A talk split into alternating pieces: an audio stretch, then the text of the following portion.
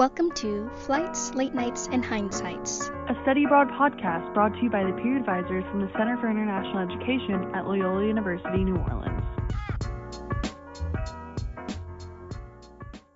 Today we are joined by Cecilia, one of our very own peer advisors who study at Comillas in Madrid, Spain. So, how long were you abroad for? So, I was abroad for, well, I was supposed to be abroad for the entire academic year, so August through May, June.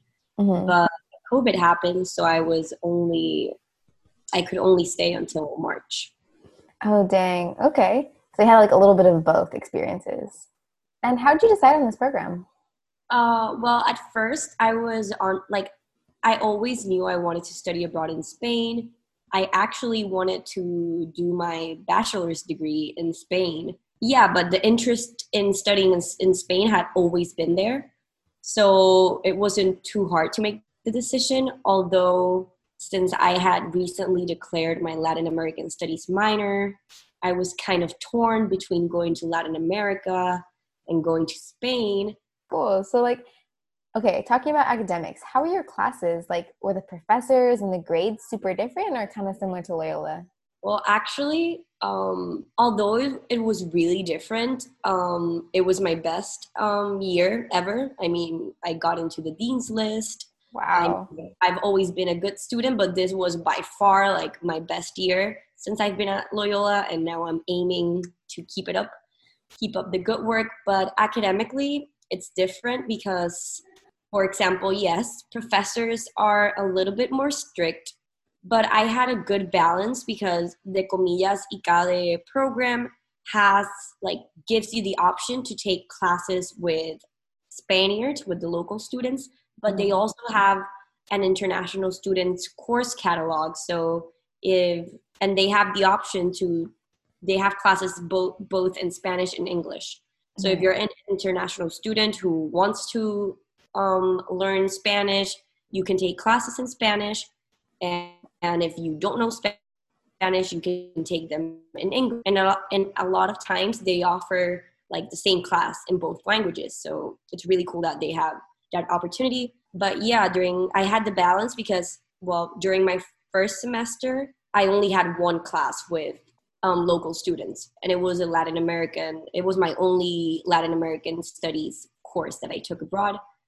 I really want to talk about specifically about that course because it's it was really interesting to learn about Latin America from the mm-hmm. from the colonizers' perspective.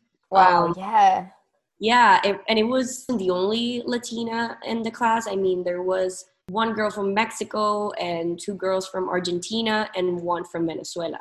Mm-hmm. So we would always be like debating because it was pretty controversial. Like I did not particularly enjoy um, the way they teach um, the story of Latin America and the conquest.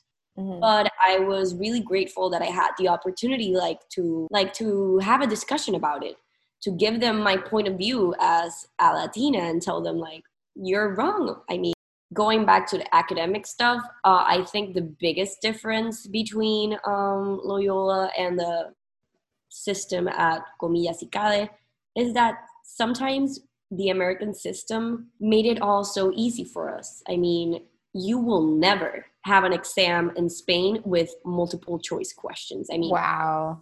In fact, professors don't even make an exam because the exam is going to be they're going to write three questions on the board and you have three blank sheets and it's all like essay questions. Wow, it's really interesting. And so, what was your housing like? Did you do a homestay or were you like off campus? So the first semester, I stayed in a student residence.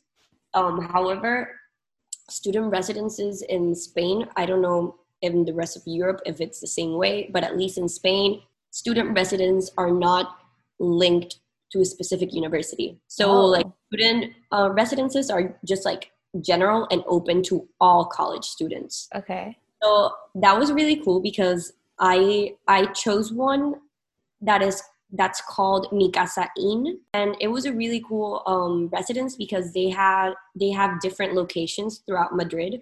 Mm. You could choose like the location that works for you better. I thought it was going to be an environment more of like international students, but I was surprised at the amount of Spaniards that actually lived in this Mhm. residence.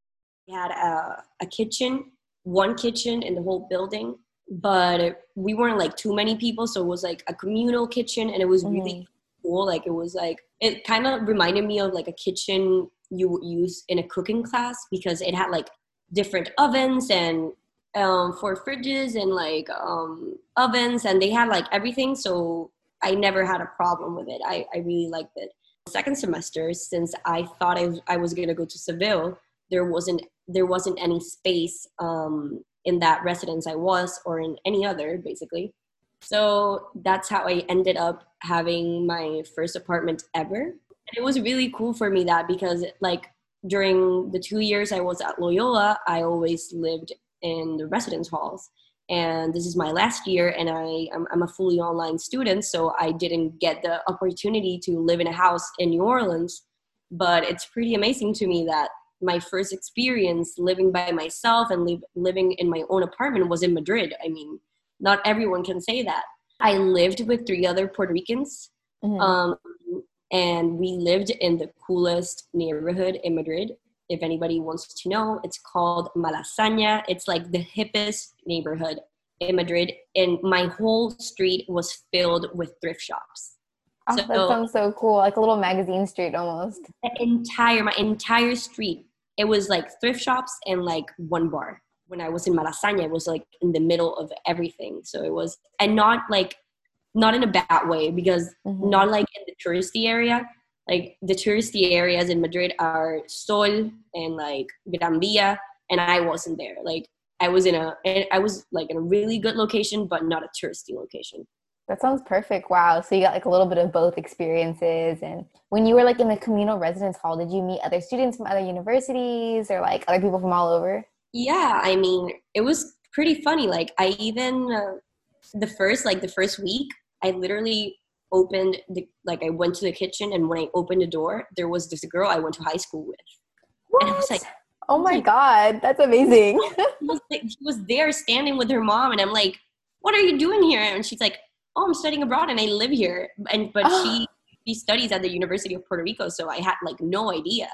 And when I saw her, I was like, "What a small world! Like, how did we end up like in the same residence in Madrid?" So yeah, and there were it was a nice mix between local students and international students hmm there i don't remember specific universities we were all over the place and a lot of students also were not necessarily studying abroad. Like there was this girl she, she was from new york and she was just like taking a gap year hmm and studying spanish in in spain and madrid obviously. And so she was there too. So it was a good mix between people from all over the world. And it was really nice because you would go to the kitchen and the Spaniards were prax- practicing their English, and then the study abroad students were practicing practicing their their Spanish. And also, um, Mi Casa Inn, the, the residents, they would host uh, they host parties parties for us, like for all the residences. They would like Mhm. make events, and they were like, "Oh, you're invited to this event," and they would also host like cooking um, cooking classes. Wow, that sounds super nice. Did you ever go to any of those cooking classes? Did you learn anything? I went to the parties. oh yeah, okay, fair, fair. I never went to to the classes because um I don't know why I never went, but I still know how to make a Spanish tortilla, so I didn't have to go to the class to to learn how to do it. there you go. That's awesome. okay, so like initially, what were some of the biggest cultural adjustments you faced, and like how did you handle them? uh, okay, this is gonna sound a little bit deep or something, but I really didn't make friends. okay. I only made like I would talk to the other international um, students at Comillas, but the only person I could say that became my friend and I still talk to her was the girl from Venezuela that was in my Latin American studies class. Mhm. Um, the other people, like my other friends, were friends um, friends of mine from Puerto Rico that were studying abroad um, in Madrid. Like I had a friend from NYU that was at the same time that I was Mhm. there, and another one from American University. So I did have my own group, but like new people, I only met like one that I I'm, I'm still in contact with. I didn't expect Spaniards were gonna be like so closed. Uh-huh.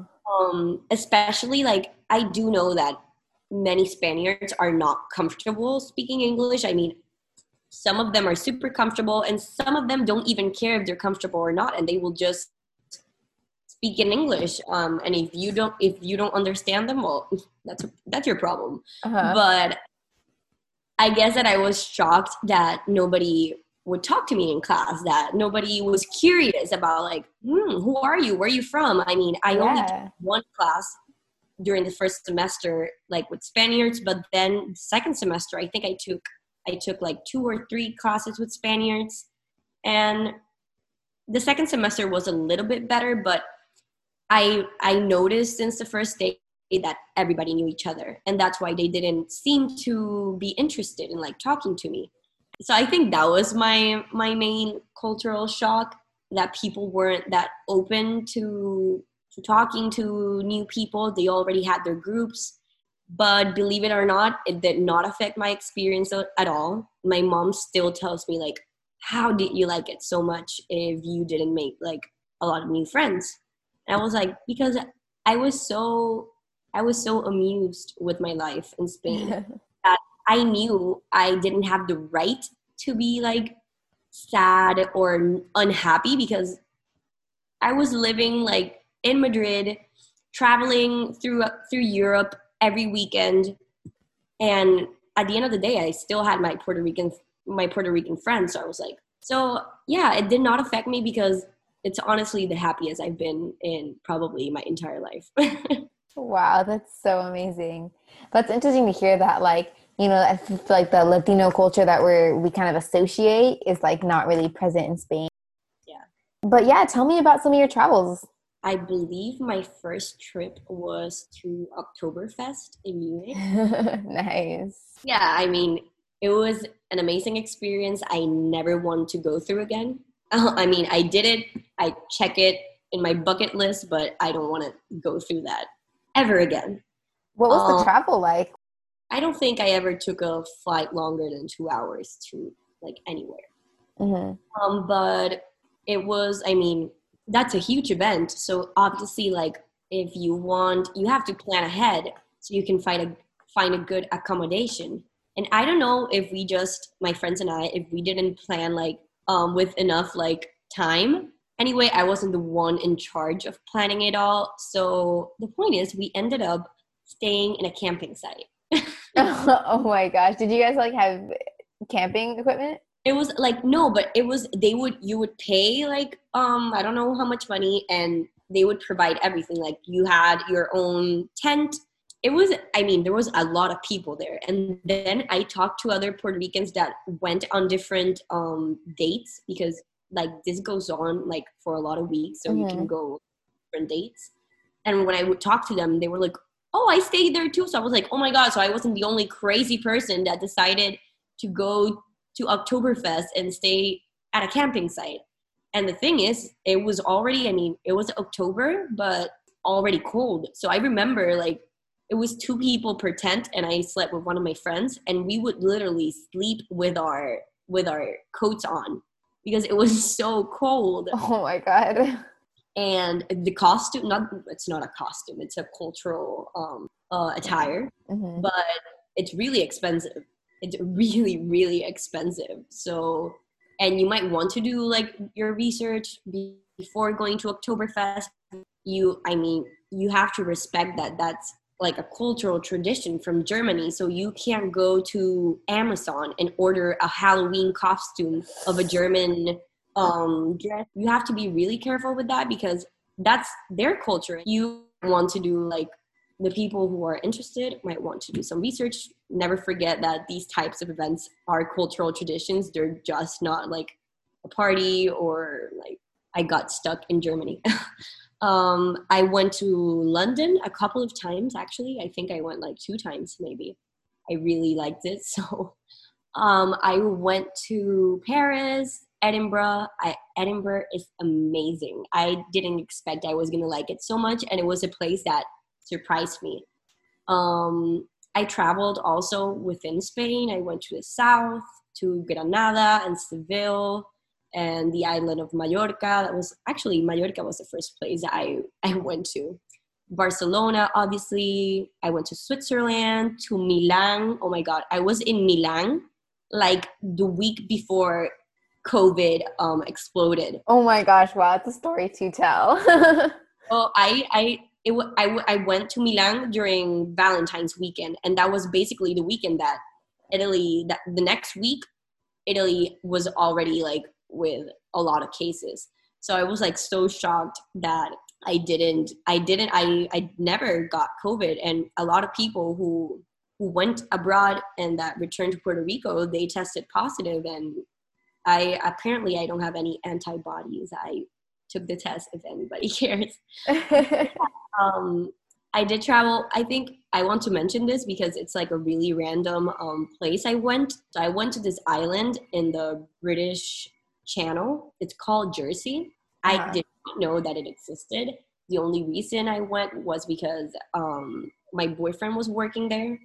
So I spent my birthday in an island I, ha- I have never heard before, but it made sense. I mean, if there's a new Jersey, they, there had to be an old Jersey. I, I didn't know it existed, and there's really not much to do, but it was a really cute little island. It was cozy, and I'm just proud that I went somewhere that I literally did had zero idea that existed. So that was fun too. It was really cold, cold though, but it was nice.